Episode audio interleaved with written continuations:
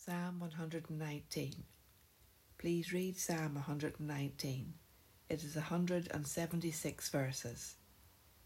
This is by far the longest psalm and is full of good counsel and profit. It focuses on the Word of God and how it can help us, teach us, and guard our daily pathway as we walk with God.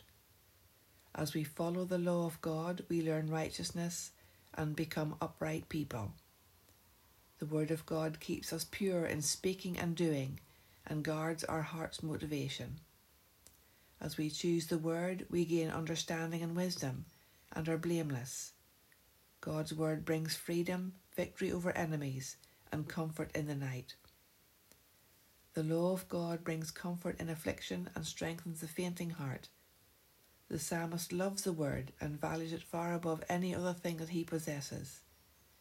He will not be deflected from it or taken away from it, though the wicked would bind him with ropes.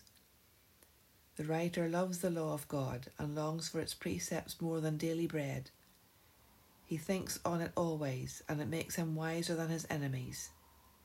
The Word of God is a lamp and a light to the pathway of life, and though the enemy might try to trap him, he escapes with the power of God that he has learned.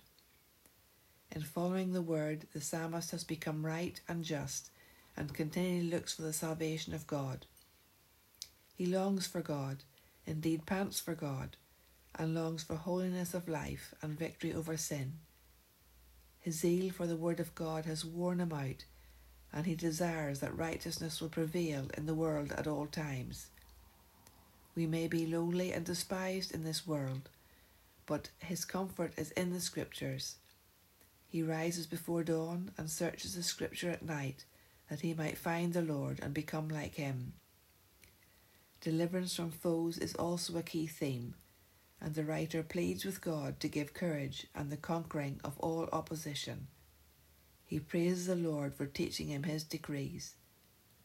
Though the psalmist has strayed from the Lord, yet the Lord will give him the strength to live and find his life like the life of a lost sheep.